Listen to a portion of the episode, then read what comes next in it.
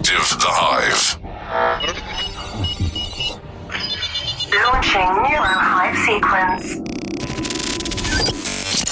Welcome, welcome to the Smarter Marketing Revolution, presented by Hidden Falls Media, with your host, Alex Vonderhaar.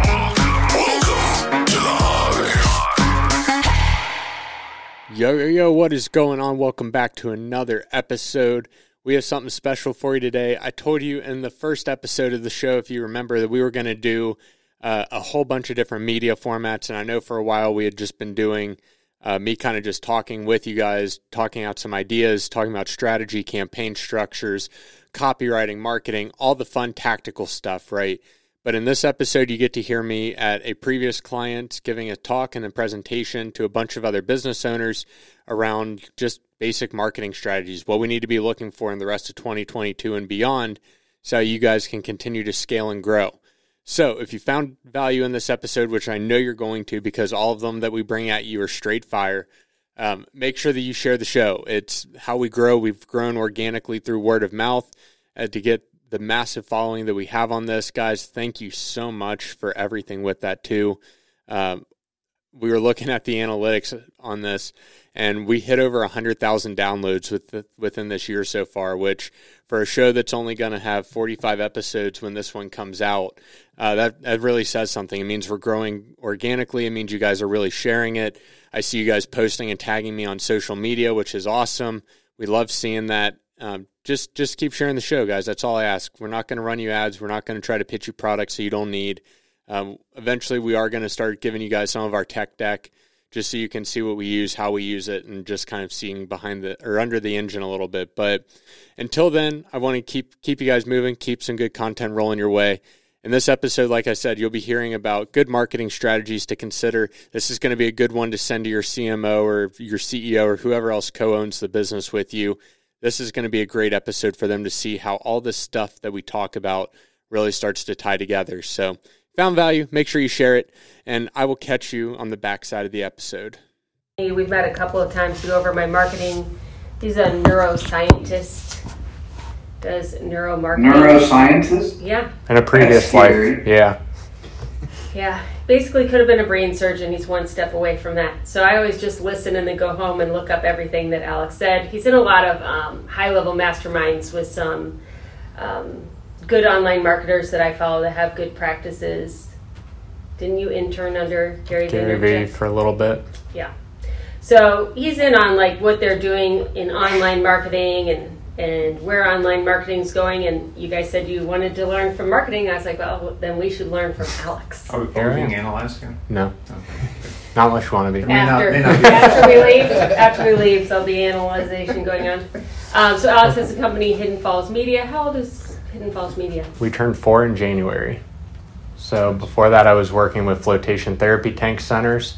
If you know what float tanks are, um, we helped build up Cincinnati's biggest float center franchise, and then got out from underneath that and started up my own digital agency. Cool. Take it away, Alex. So we do a ton of business consulting around where most people get stuck around their idea of marketing. Um, I'm not going to try to bust a paradigm around like what marketing is. We all know how it functions and the importance of it inside of a business. But I want to kind of break it down to a few different levels. Where most people see paid marketing and marketing as an expense as in a general form is what we call the entire top side of that. So we have cold audience, warm audience, they're hot, they're ready to buy from you, and at some point in time there's a mental switch where marketing stops and sales actually begins, whether that's on an e-com store, whether it's in a sales presentation, or they're walking through a retail center, it doesn't really matter. That mental switch still happens, and we go from a very emotional and story-based logic side of our or emotional side of our brain and we switch into very logic based, right? And then we're weighing pros and cons, we're weighing price, we're weighing how this person made me feel, and how all that starts to stack together. And oftentimes, for most businesses, the marketing stops there. And one of the biggest areas of opportunities, and what I wanted to try to focus part of this talk today around, is how do we structure the backside of our marketing pipeline and invest into it the same way we would the top side. So most people here, you got to have Facebook ads, you got to have Google ads, you got to do you know organic content, and the list goes on and on for the top side, which is great because we always need to have that new flow moving in. But how, as a business, do we take that same amount of effort and energy and focus on the backside of our marketing? Oftentimes, you'll hear email and SMS are a great way to do that because they are, right? We already have them, they're warmed up inside of our pipeline. We know they've purchased from us. How do we get them back into the door for another opportunity or just keeping top of mind? What we see a lot of times is on the backside of that pipeline, what ends up happening is we move from that first stage, which is called the honeymoon phase. They just bought from you, they just engaged with you, they had a conversion of some form, they're excited, they're warm, they're happy, and then over time they start to move into the what have you done for me recently phase. And this is where your three star reviews typically will happen. This is where, if you have a negative or positive experience in either way, it can be swung to back inside of your brand or even into a competitor.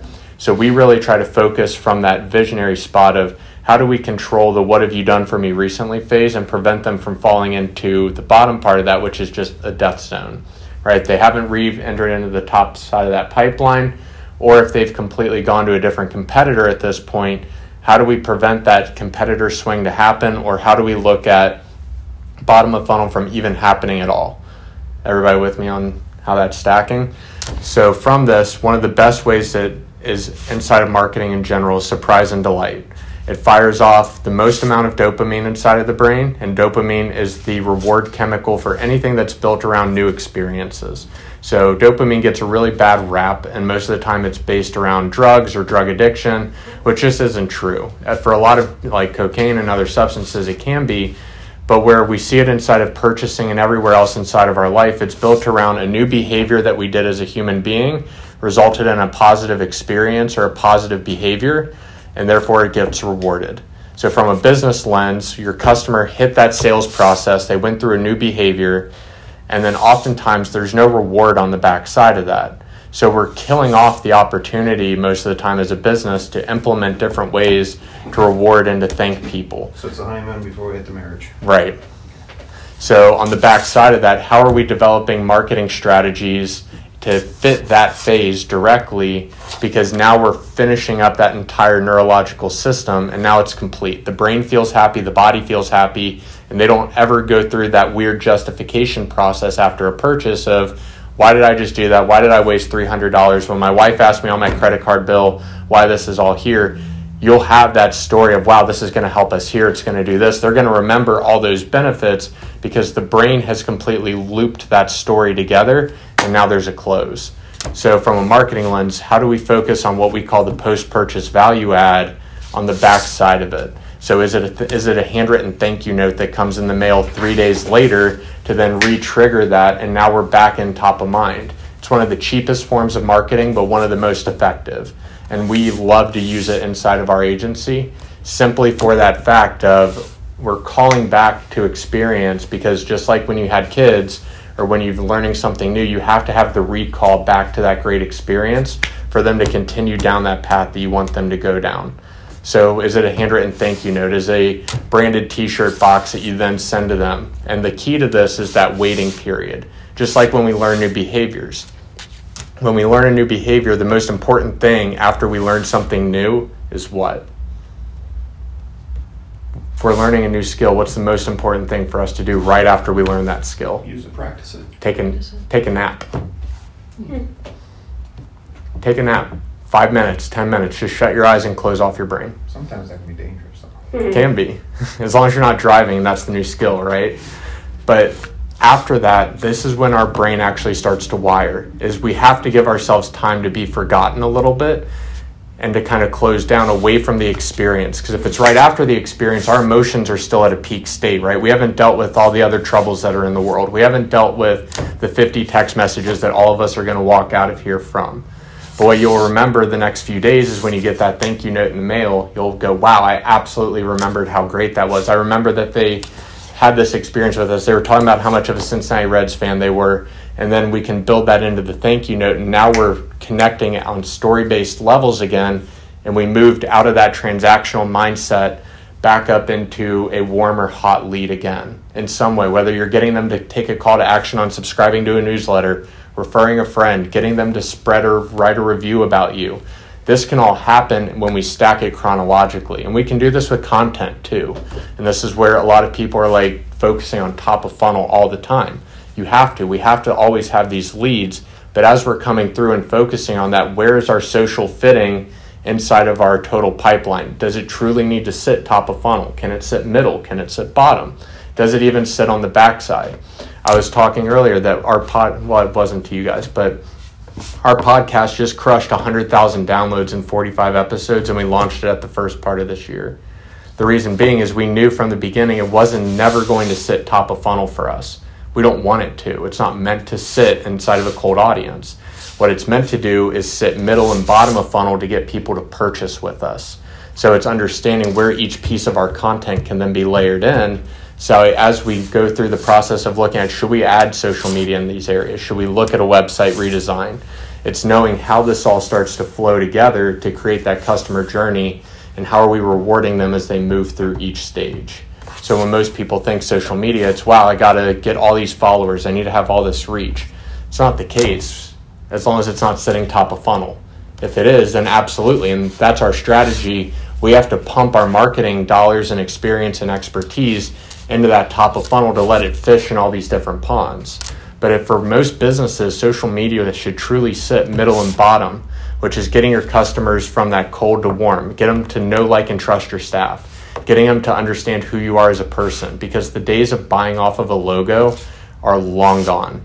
They want to know your story. They want to know what you're involved with. They want to know what your kids are up to. They want to know if your wife's involved in the business and how she's helped you from going bald or gray by the time you reach 25, right? All these things really start to. Mine go- is, but it didn't really. You work with your wife. I mean, It just exacerbated it. but that uh, it's starting to piece it all together to see inside of our overall strategy how can we do this and start looking at how do i connect emotionally with all of our clients so i have something physical in front of us um, we want to open it up and look at it i want to give you guys a tool around um, some emotional kind of ninja stuff it's the best way to Um, describe Steve, it Steve, if you, uh, maybe I can email it to you. So I'll, I'll take a picture. Owl. Hello, Owl. I will take a picture of the card, Mary and Steve, front and back, and I'll email it to you. Okay? I have a digital copy too that I can send over, Lisa. Um, so, looking at this real fast, there are six human needs as to why your customers are ever going to buy from you. This has been psychologically tested and proven over hundreds of millions of dollars of Google, Amazon, Nike, uh, Disney has spent a even monumental more amount on figuring this stuff out. And it's all based around neuroscience and psychology around consumer behavior, consumer needs, and then how do we marry that up with content? Because one of the biggest pain points I hear as an agency owner is I don't know what to put on social, I don't know why I'm not getting engagement, but somehow people are still wanting me to be there. So, why and how do we actually execute? So, the six human needs are certainty, uncertainty, significance, growth, contribution, and love and belonging. So, each one of those can operate singly or we can operate with combinations of them. And if you look back at all your major buying decisions in your life, whether you, and even into getting into a relationship with somebody, while you're friends with certain people, they make you feel one of these things consistently. Just takes a little bit of introspection to get there. The- was it the growth one? No, the uncertainty. Oh, the uncertainty, yeah. He's my tech guy.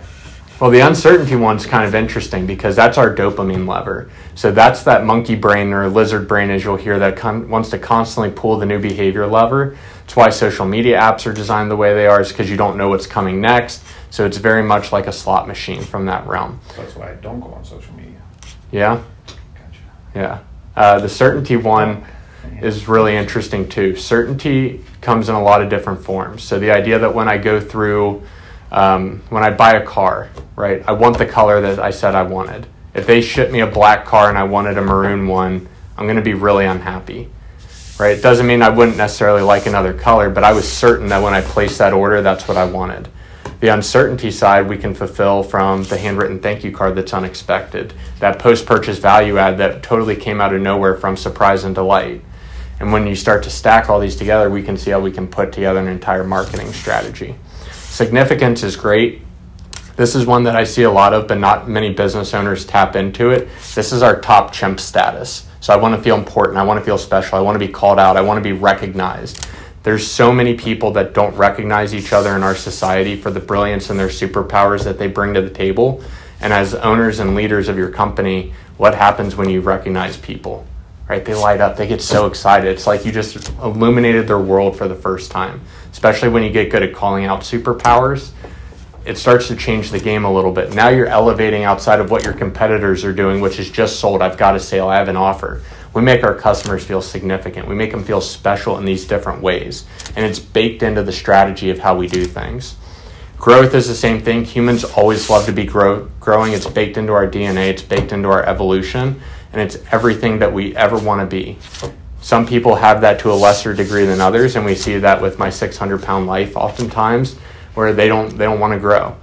But the ones that do end up going through that program and they've developed whole TV channels based around growth. Right? It's one of the top rated TLC shows. So is How to Fix a Home or um, the House Flippers. Right? It's all based around growth and growing through an experience together. And they're bringing you dragging, kicking, and screaming through the experience, but you can see how it's growing the business or how it's growing the entertainment. Contribution, this is a big one um, specifically with females. Females love the human need of contribution in some way, shape, or form, whether that's, hey, we give back to a nonprofit, hey, all of our team members get to contribute into this next charity event that we're doing. We're contributing into the growth of our company, and every voice matters in some way, shape, or form because of their superpower. Then the last one, which is my favorite, which nobody taps into very well, but the ones that do explode with massive growth, which is love and belonging. You'll hear people say, you got to build a tribe, you got to build a following, you got to build a community. But why? Right? Like, why, buy, why build this entire social media platform or why build a huge following if they don't feel love and that they belong here? This human emotion is so left out in marketing that it leaves massive opportunity for somebody to take it over. Does anybody know what the biggest love and belonging campaign to ever exist is? And it's still going on today. Nope. Coca Cola. No, we're getting closer though.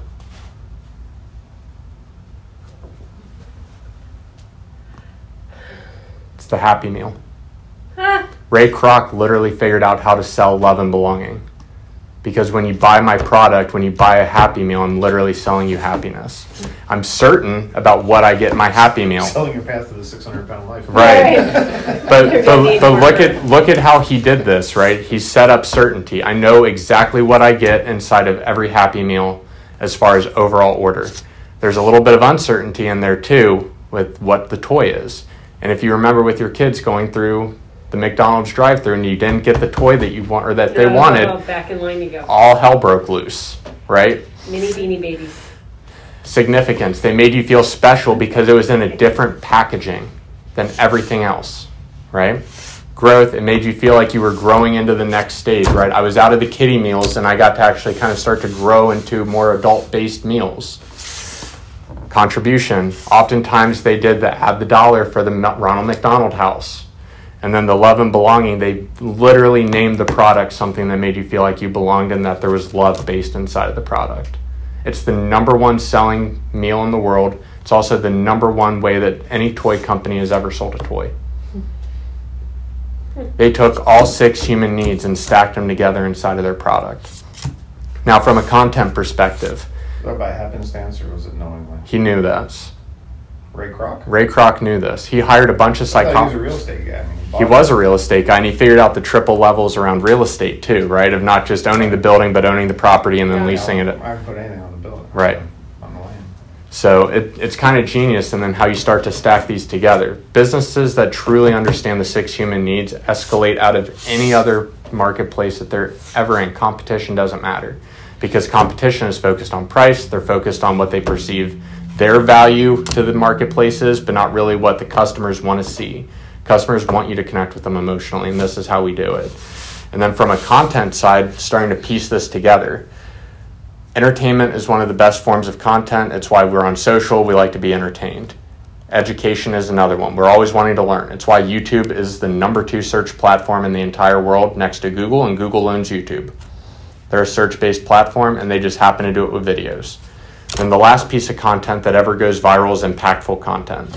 So, what I mean by impactful, we've all seen them, especially on Facebook. It's the sister standing there with her group of friends at a high school, and the older brother from the military academy comes in. The sad, sappy piano music starts playing. You start crying. I'm crying. We're crying. We all know what's about to happen, right? The big reveal comes. Then all the emotions start flooding. I'm crying, watching my phone. My girlfriend's crying, watching her phone, watching me. the, the whole thing breaks down into waterworks. So now that we know all the variables and the pieces, on the back side of this is how we can actually start to test out a content strategy for each of your businesses. So all we did was we took the six human needs and added the variable, the different forms of content, which gives you 18 different pieces of content inside of your business now to test. My recommendation would be that you try this strategy over three or four different iterations with different forms of content. And what you'll find is that two or three of these will really highlight and stick out. So then when you go to create your next content strategy, when you go to create your next website, when you go to create your next Facebook or Google ad, you already know what to use. The mental roadmap of emotion and content is already planned out and tested organically. What you'll find is that your customers will engage with you more, they'll be more likely to buy from you. The post purchase value add is going to mean more and they'll get more of a dopamine hit off of it. And that the customer retention and lifetime value just extends because we understand them emotionally they're going to come back and refer friends because we're not chasing price. We're not, even during a recession, we're not chasing price. We'll start to chase quality. So, on the back side of this, as we start to grow, it really is the secret weapon to help unlock a lot of your marketing. I have a few more minutes, but I wanted to take this time. I know that we covered a lot of kind of high, high level stuff. See you, Joey. I wanted to cover questions of anything you guys have around this or marketing in general. So in terms of your content strategy list here, is the idea just to focus in on the one or two that you're really, that really hit your sweet spot? Or is it to offer content that hits all the different varieties of combinations? Once you test it out and find out which combination really works, then I would take the Pareto principle or the 80 20 rule and put 80% of the ones into the ones that you know are going to hit, and then continually fish inside of the other ones because it could just be you haven't hit on the right medium of content, whether it's video, written word, audio, you have no idea. Same thing with um, it may just be that the content itself of what you're actually talking about didn't connect with that audience yet. Do you see different? Do you guys have any data on you know which content strategies are most impactful inside certain verticals? So, which vertical would we want to talk about? Tech. Uh, that's the one most interesting to me. Okay. Uh, so I find most people, so whenever certainty is involved in the decision, oftentimes people want to educate, which seems intuitively correct, but everybody educates inside of the tech field, but nobody cares. As long as it does what I need it to do, I don't have downtime, and my team's secure, and I don't have to worry about security breaches. I still love what you do. Speaking from a techie world of what I do, everything we do around neuromarketing is techie, and nobody wants to know about all the technical bells and whistles for the most part, unless they're also techie. So unless I'm selling to somebody that's directly like me, mm-hmm. they're not going to care. So I would test around the different ideas of like impact and infotainment at that point and let them really explore you and your brand because then when you start talking in tech, they're going to understand you more because they just understand you. Sure. What if you tied it into growth more like um, when you know that all your back end systems are secure, then you're able to focus on this, this, and this and grow your business, and we'll grow along with you. So focus on them being able to grow if you can do this certainty Yeah. Yeah. Versus how you grow or what you're offering is how can they grow if they have you taking care of that. How do you make that'll stop. I mean, a tech problem stops everything. Yeah. It, especially today. Yeah, It- not the same it was 10, Goes 15 down. years ago. The other way I would look at that is look at who's actually consuming your content. So when we go and do our outbound marketing, we never go after the CEO of a company. Because how often is a CEO really scrolling through social media consistently? Sure. Very rarely. What I'll go after is I'll go after their current marketing department. I'll go after their graphics department. I'll go after the VAs. I'll go after their assistants. And then I'm creating content around how it's going to make them look significant when they bring this amazing opportunity to the boss. Wow, this person brought this great opportunity to them, and now I'm able to grow the company because of that. Figuring out who our audience is is just as important as how we're connecting with them emotionally. Because if I take this entire strategy and run it against a CEO versus somebody that's inside of a marketing department, it's going to look totally different. Yeah. How do you describe the demographics of your client base, Mine specifically, your firm? Uh, a lot of e-commerce. So typically, we deal with e-commerce business owners who have been with multiple agencies before, and for whatever reason, the agency has failed, and it's typically based off of um, not clear KPIs. That's usually when we get in the door and start working with people, is because they don't have a clear marketing strategy, because their KPIs are unknown, and nobody's ever held to numbers. I love numbers. I'm a data nerd. So when we worked with Alex, though, we do you still do the two day deep Mhm. dive or day? Okay, so when we the whole reason I have this wall here is because Alex was like, okay, we're gonna do your customer journey in physical form. Like we had to go over to his office, and I was I was so mad. I was like. I know my customer journey is. I cannot believe I have to go find all this stuff, print all this stuff out. So I print it all, put it on the table. Within 30 minutes of talking to him, he's like, if people buy this, there's no path for them to buy this. Like if they, because I was doing it like you could buy multiple things. So the next month, we eliminated the ability to buy this a la carte and went into one, and then we renamed the whole thing, and we went from seven steps down to three in six months. And we had to educate our audience when we did that. But now I love this wall because I can see everything that I market, and I can see my whole customer journey, and um, we just have the latest products in here whenever we have a meeting. So just even that, like understanding, having to verbalize how I got to what the customer journey was, and we're ten years in, and he was able to say, yeah, but that doesn't make sense for the consumer. So then we changed a lot of stuff on the back end so that they could optimize it in the marketing, so people could buy easier and understand. And I think that's the part because I've worked with multiple marketing firms, and they always do that deep dive day, but usually they're like, show me all the lead magnets, show me the funnels, show me the this, and then they're like, okay, here's how we can optimize the content on that page, versus what is the end thing you're trying to do? What are you selling? What audience do you already have? Okay, does that even make sense? So I think people skip that step.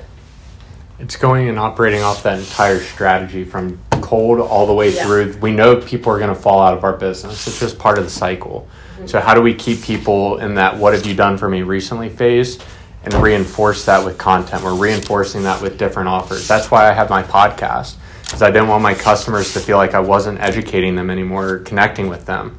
But when you start getting volume, it's hard to connect with all of them all the time. So, what's a good, easy way for them to still get value from us and not fall out and forget why they actually had these emotions with us in the first place?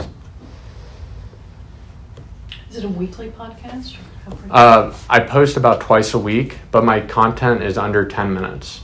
So it's meant to be just quick snippets. And then every once in a while, we'll bring in guests that are a little bit longer, like an hour, and then we'll cut it.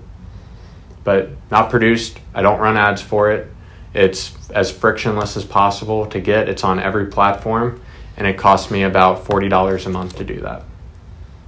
Wow. Yeah, podcasts do not cost a lot of money. They're just time. it's time. And then anymore, you can buy a $600 little mixer board that'll upload your intro and your outro and everything that you have in there. It'll plug all your microphones in, so it'll literally spit out a finished product. Then you just schedule them out and upload them. Yeah, I don't do that. So, so how many, people, how many people are in your firm and how many folks are, I mean, so you're engaged for a while and then you kind of fade away and help educate and come back as needed? Is that how the, It all depends on where that relationship is. So, first off, we have nine people inside of our agency anything from web developers, graphic artists, uh, media buyers, the whole gamut. Business. staff, freelancers? All staff. Yeah. And then on the customer journey side, we start with a two day deep dive to map out that exact thing that we talked about. We have to know a strategy when we go into marketing. If we just piecemeal, hey, I want to start buying Google ads or Facebook ads, and we don't know how that's going to hit the chain of events that have to happen, oftentimes this is where wasted ad spend comes in. You'll get frustrated with an agency, and we have no idea what we're actually getting graded on. So from that standpoint, when we're aligning KPIs, it has to happen that way. And then we look at, okay, does it make sense to add in paid ads somewhere? Are we playing defense against our own keywords on Google? Are we playing defense against our brand on Google? Because right now, if you're not paying at least a few dollars a month on Google to protect your brand name, I can come in and just bid five cents on every click and I'm going to get all your traffic. It's the easiest thing you can do to protect your brand online. Just pay for Google Ads against yourself. You don't even have to go lead hunting. Just pay for the protection. And then on the backside, where do we lay in email and SMS? Where do we lay in the lead magnets? And why are we putting them there to feed a specific action? Do we know that when they reach halfway through our sales process, they fall out because they're starting to feel uncertain? So, how do we create certainty and education on a document or inside of a PDF or inside of a thing that we mail them, knowing this is going to happen? Now we're reinforcing that before it even happens. So, we get to play chess and not checkers. So, and you kind of alluded to it, but do you guys do SEO in house or is it something you collaborate with other firms? We collaborate with other firms for SEO, and the reason being is that SEO is it's it's very much important, but it's very much a set it and forget it for a lot of mm-hmm. people and a lot of businesses. It's just hey, well, let's throw up blog articles. Um, I think there's more dynamic ways to utilize SEO that involve podcasting, multimedia, different collaboration opportunities with different brands that share your same audience. And that really opens you up a lot more than just creating blog posts every month, which is what most people's definition around SEO is. So I look at those different options and see how we can integrate them. So you really don't need SEO. All the other efforts that we're putting in outside of like meta tags or descriptions around pages are actually feeding that growth organically. Okay. Interesting because we're going through an SEO review and process right now. Yeah. I mean, a podcast is a great way to do that. It's multimedia. So, from a podcast, you can take that uh, audio transcription, run it through a platform like rev.com, and it'll spit out the entire thing that's transcribed. Or if you have Premiere Pro as a video editing tool, it'll spit out transcribed audio for you, and then you can just upload it as blog posts and pay a VA $5 a blog post to go and add images, edit the text, make sure it reads well, and now you've got all your posts out there that you need to do, and it was practically free. Interesting. Steve, Mary, you got any questions? You- Y'all being quiet on the computer over here. No, I'm just coughing a lot, so I'm glad you guys aren't hearing me cough so much. I don't have any questions, but I did want to ask, um, Lisa, did, did you send us that digital copy, Yeah. or is that? Did you get it, 'Cause I Steve? haven't got. I, I Yeah, I got it. I got the copy. I, I didn't get. Do, do you know what email you sent it to? Because I haven't. I I haven't gotten it. Let's see. Oh, I just got it. I just got it. I just got go. it. Now you got it. Lisa, I'll leave this stack with you too. Technology, So. technology is wonderful when it works. Hey, I don't know who you Anyway. it doesn't. So my only question would be is what is the better platform for advertising? Which one seems to be the best platform for advertising? Is it LinkedIn, uh, whatever it is? Who's your audience? Or what do you sell? And to who? That's a CPA firm, So you're selling to business owners or individuals? individuals and businesses. So you have a few different ways you can approach that. I would definitely, if do you have a local, um, like an office building where they come and meet with you? Yes, we have actually three of them: Columbus, Dayton, and Cincinnati. So I would play Google very, very well, and then I would also look at LinkedIn. LinkedIn is a very interesting ad platform because it doesn't work the same as Facebook or Google. LinkedIn is the only ad platform out there in the social media realm that doesn't act on an active auction site. So, Facebook, Google, TikTok, Snapchat, if you wanted to do uh, display based ads on Bing, all of those act on an auction site. So, the idea that um, if Bailey's willing to spend a dollar to protect all of her keywords and names and her ads, and I'm willing to spend a dollar and one cent, I'm going to outbid Bailey every day of the week. And I'm just going to play that game. And there's a million businesses that play that game. LinkedIn's a little bit different. LinkedIn will look at Bailey's keywords that she's going after. Let's say she's going after the profession of CEOs, which is a very highly rated, highly interest based group on LinkedIn. Then LinkedIn knows based off of your job title when you enter it, how long you spend on the platform, how many days a week you actually log in, and then what content you engage for and how long. So they know CEOs typically aren't on their platform very long, so it's a quick in and out. So that already eliminates a lot of potential screen time for the ads. They also look at their rate of click throughs and how often they actually convert into a sale. So if they know that those metrics are really low, they'll actually set a floor price on what's called a CPM or a cost per thousand. So let's say for most CEO titled roles on LinkedIn, you can expect to spend about 50 to $75 as a base per cost per thousand impressions. On Google, that can be completely different. I may be able to get a $20 or $30 CPM or a $10 CPM depending on which part of the country I'm in. Or if none of my other CPA firms around me are bidding on keywords in that area, I can get them for a fraction of a dollar on every click. So it, it truly does depend on what your marketing strategy is going to be around that.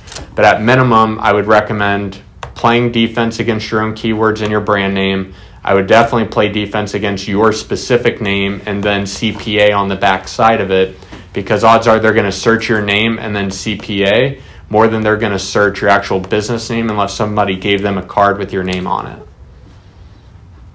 They're going to say, call my friend Tom, call, call my friend Jim, and then oh, what does he do? He's a CPA in Columbus, right? And all they'll remember is Jim Columbus CPA, and they'll start to stack these things together. Okay, thanks.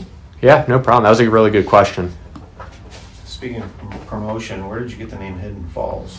So it's tongue in cheek. Nobody wants a little piddly revenue stream coming in, and most people Right. don't like the idea of their marketing team being public. So it's, we're essentially your hidden revenue stream, but nobody likes to stream. Everybody wants a waterfall. I, I prefer an ocean, but I There you go. I understand you're. And Bailey, what's your you work with him? What's your Oh. role? I'm sales. Your sales. Yeah. Okay. Okay, you guys, A lot uh, I have prettier another, than I I have eight questions. Yeah, eight questions. Give me a minute. All right. Yeah, I have a question. I'll hold you to one question. Sorry. Uh, Good luck, Steve. am I not? Sorry, You're man. on. You're on, Mary. Okay. Um, so I run a company, of a company that is um, one of a kind. So we don't have any competitors, which is you know great. Um, but so when it comes to social media, I I do some of it, but um, I, like Google's asked to do certain things, keywords, blah blah blah. But most of what we do, a lot of people don't really understand. It's it's in the educational world. And so, you know, I love doing social media and I, I would love to sell this stuff, but it's really hard for us to sell it because it's it's um, it's a hard concept um, since we sell to school districts a lot more than anything else. So is that I mean we're we're very engaged on social media, but I have to be honest, it's not the way I sell my product at all. People just know about us because we're a cool company that does some really cool posts. But beyond that, you know, we talk about careers for kids and credentialing. But most people don't understand that we actually run curriculum that provides that to school districts and state governments to really our, our purchasers. So, I mean, I, guess my question is, is I think I'm just going to keep being fun on social media because I can't really sell. I don't really understand it. the typical person. That's a comment, Mary. That's not a question. Okay. What? So I mean, have you have, have you ever come across um, uh, companies that really um, are anything like that? I, I mean, like I, I've been. I'm I'm a prof- former professor of Harvard and everything like that. So being the prime mover is a great position to be in. It's also pretty lonely since we have to kind of develop our own way to sell our, our product. But um, social media hasn't really been that great for. So So, have you ever come across? yeah, I, How's that? Yeah, I have. So you're 100% right. And it's, we talked about earlier, where are you actually positioning social media inside of your marketing strategy? For a brand like yours or a product or a service like yours, you're right. Social media is never going to sit bottom of funnel for you. You're not e commerce. You're not a quick lead gen process, right? There's steps and processes that have to go in for that lead to actually convert or even show interest. So I think staying top of funnel with social would be a great idea. Even a back end, bottom of funnel social media or Facebook group or a private group chat with people would be a great opportunity around that. And where do you label that inside of your post purchase value add, like we talked about? Is there a back end group that people get access to where they get access to p- either your time, your information, or your team? And how can you layer that in? But I would still play defense against your brand words just because you're the only one that does what you do doesn't mean that you don't have competition. you're still competing for the same pool of money that everybody else is that's going for that school district. So whether that's food, whether that's tech, whether that's infrastructure, you're still bidding against people for competition. It may just not be inside of the same field that you're in. So you still have to be able to close that loop. Right, right. We, usually we do, just because our we have high quality and we like a lot. We're a nonprofit. We actually provide great results, and a lot of nonprofits don't even provide a result. So everyone loves proof that we're actually adding value. But yeah, I mean, I'm competing with a lot of people for those same dollars. It's just, it's not like I'm, I'm a consumer packaged good. If you know Sure. what I mean. Sure, totally. And um, anything that's tech, anything that's high intelligence related, you have to focus so much on your copywriting skills around what the product or service is in order to do a lot of what we talked about today. So the idea that I'm in for you as much as you're investing into the social side of things, I would highly look at getting a really skilled copywriter to come in and review your websites, your PDFs, your supplemental or collateral material that you're leaving behind, anything that has written word that you're trying to get to your customer. Having a professional copywriter come and look at that because there's so much information that you have to provide would be extremely valuable from a marketing investment. Right, and and we we we, do do that because we have a we we write cases. We're we're a case writer. That's we great. At Harvard, but we we do. We're blessed. We have a lot of really good writers. So so we have copyrights and we've got a few patents and we protect everything. But as you know, intellectual property is is great until somebody infringes. So Yep, trust Yeah. me. I've walked down that path multiple times with multiple lawyers. okay, thank you. Yeah, that's a good question. So I don't, Alex, I don't know if this is you or Bailey, but so I come across somebody says I'm looking for somebody to help me with the whole social media website Mhm. type, get more clients in the door deal. Yep. There's a lot of people out there. So what's the unique pitch other than saying you, this dude's a neuroscientist guy, right? I mean, what, what's the what's the pitch? Yeah, so with that, it truly is a comprehensive look on everything that we do. So oftentimes when you go to an agency, they'll want to piecemeal things together. Mm-hmm. And that's why most marketing strategies fail, is that they don't have the team that's connected enough to be able to handle that growth. So they don't have people that specialize in email and SMS. They don't have paid media experts and they don't have copywriters. They don't have web developers all in the same building. Oftentimes agencies will outsource that to other people because they don't have the competent skills to do that. All of that's done in house. We're all based in America to do those skills, and we're five minutes down the road that way. And we like doing stuff in person. So you don't have staff all over. You're all on the same. Yeah, um, we have we have consultants. So like, if we have super hard like custom coded websites, we have a guy in the UK that helps us with that, but he's world class. But oftentimes, I never recommend that we go with him, and the reason being is that custom coded websites are always bound to fail. You're a slave to the person that originally built it for you, and if you ever want to upgrade infrastructure, it's a pain in the ass. I know already. I'm well that was aware. that wasn't a dig. saying that my website's a pain in the butt. on the table. Did it get done? So, the the question, um, I'm on the board of a, of a nonprofit, um, actually it's the Clermont Chamber of Commerce, and we're getting ready to redo our website, and it's gonna cost a buku amount of money, I'm sure. Um, so, what did you say about, I missed the part of it that you were talking about, being careful when you're putting in a new website? Yeah, you just don't want it to be a custom coded site. So you want it to be built on something like WordPress or uh, or Weebly or Wix or something that's actually going to serve you. But based off of what you guys are doing, it would probably be a WordPress site, and then making sure that it doesn't get bogged down by useless information. One of the most overlooked parts of website development is copywriting, and I the words we use to sell are just as important as the images, just as important as the platform. A picture may be worth a thousand words, but it's the six or seven that are associated with it that are going to make you take a buying decision. It's very rarely the image. So, how are we leveraging and copy as we're moving through? And most web teams won't offer copy. All they'll do is they'll just say, You give us the image, the copy, what you want it to look like, and we'll build it, which is ridiculous. You're going to a marketing agency, they should know the psychology of why people buy what they buy online. They should know that there's a format as to how our brain and our eyes want to read websites. And there are formulas around that that they should be using, and most people just don't even know that that exists. Yeah, because I know one of the important things for us is we put a lot of, they put a lot of stuff on the website, so it's got to be where we, where the person that's in charge of the marketing for us can can update it and add stuff and add events or Definitely. whatever. And having and having a custom coded site prevents that a lot of times unless the person who's updating that is on staff or you're going to be paying them a couple hundred dollars an hour to constantly update stuff as you move along. Yeah, no, we have somebody on the staff that. That's great. That's great. How did you not end up? Thank you. How did I not end up at P&G? I don't do well in corporate structures. He'd prefer to work the 20 hours a day himself, thank you. Yeah.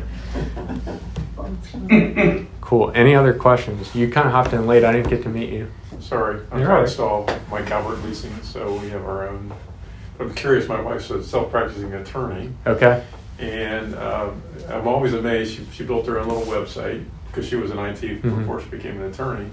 And I don't know how people find her I, I, on our website, because like Monday morning, you got two phone calls out of the blue off our website, clients wanting to sign up with her. So I don't understand how that, somehow she thinks, she signed up through like Avvo and a couple of the referral sites, and Mhm. she must get referrals and get Yeah. moved up the list somehow. I don't know how that works. One of the best tools for anybody that's lead based is getting super strong on your Google My Business listing. It's free. If you do it correctly and set it up Yeah. to plug into your website, you'll get more leads than what you know what to do with if you update it a few times a week. I don't know I mean, it's just, I, I'm curious how that all works. I mean- Hire someone under the age of 18, Pat, and you'll be set.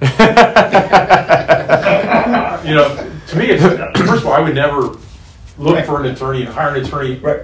on a website. I would never do that, right? That's true. But I, I'm amazed always at the people that will do it, and they're not younger folks. Yeah, right. It's incredible. So here's a really interesting study. They looked at under the age of 40 back in 2016. So now would be Uh, 45. Yeah, under 45. It takes seven points of contact online for them to make one lead decision. So if I'm going to go to your wife to decide if I want to use her as my attorney, I'm going to look in seven different places online to find her. Hmm. Over that age, they're going to pick up the phone and call. And they prefer it. Under that age, you have to meet your technology where their psychology is. So if they want to chat, with, so like I, I take my girlfriend is technically a what's the generation under millennial?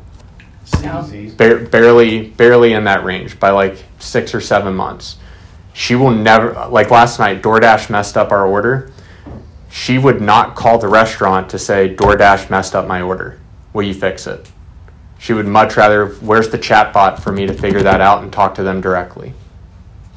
It's a totally different world and mindset around communication. Then when we go above that 45 year old spectrum, it shifts entirely. I want to call to somebody, I want to talk to them, I want to know their name, and then I'm going to write their name down so the next time I call, I can remember who I talked to. And if I need to be escalated to a manager, I can say I talked to Phyllis. Which has been interesting because that's not been the case. Most of the, most of the folks are calling because was in state estate planning and elder care, Mhm. so she's dealing with you know a, a, like a, a son or daughter perhaps, or one of the spouse or the husband, and they, they will call up and they're easily in their fifties or sixties. And they'll, they'll, they'll basically go to the website and send her a, an email, or they'll, in some cases, send her a text, or may call. hmm But more times than not, it's usually just a, a response to the to the website. Isn't it great? Which You wake up every morning with leads in your inbox. What could be better? What do I need to pay to get back? I don't know. I, we're, trying to, we're trying to figure it out. You There's know. a strong difference between qualified and regular. No, they, That's I very mean, true. honestly, they've all Probably Googling it at work. 'cause Yeah. they've all been pretty have a good, need. frankly. I'm just That's that's good. amazing. Because I I've tried to get her to say, well, ask them why they came to you. hmm A lot of times they'll say because your picture or you look like you because she's obviously an older elder care attorney, so they relate to her age group as opposed to somebody that's you know 25. What if I told you that Google spent $300 million and determined that people don't know why they actually come and buy from you? Really? Yeah. Hundreds of thousands of people through fMRI machines watching how they interact with Amazon, watching how they interact with big box retailers online. Yeah. They the reason that they tell you as to why they bought what they bought is not entirely accurate.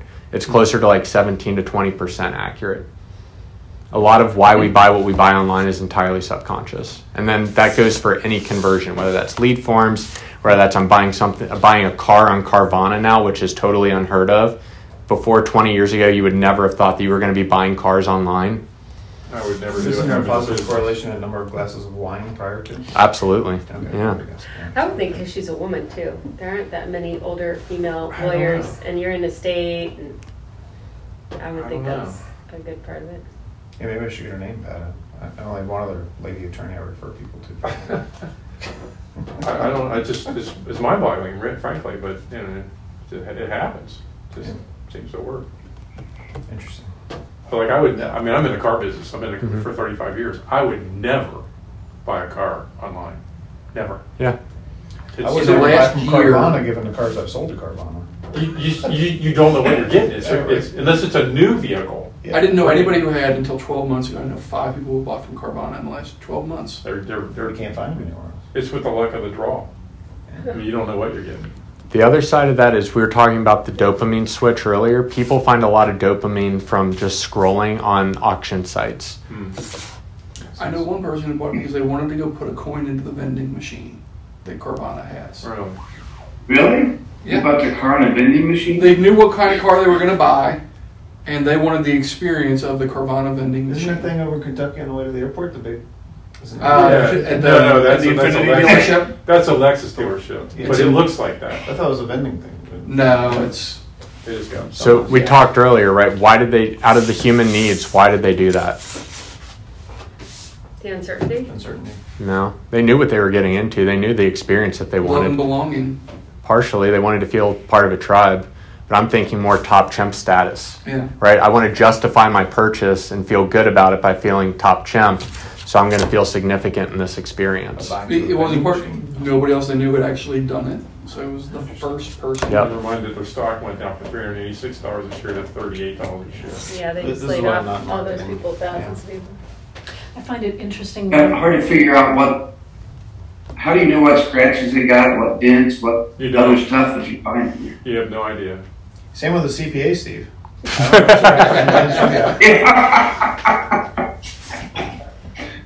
Although some, you know, in some industries that's a valuable thing, right? You want, you want, you want a guy who's been beaten up or a girl who's been beaten up because they got experience.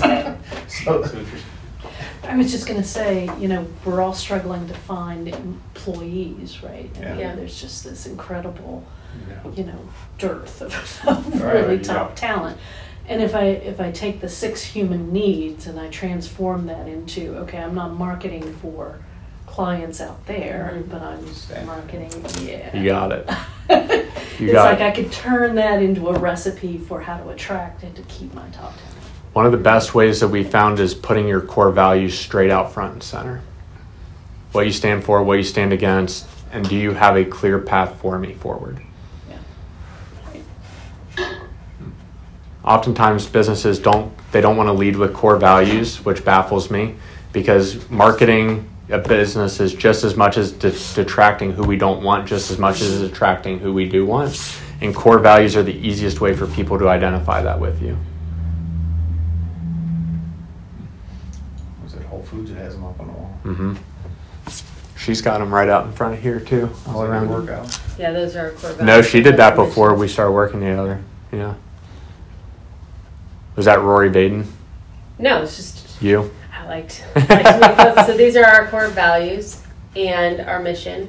And then when you walk out on the wall, um, a year ago, everybody picked their word of the year, and then we put them on canvases there on the wall.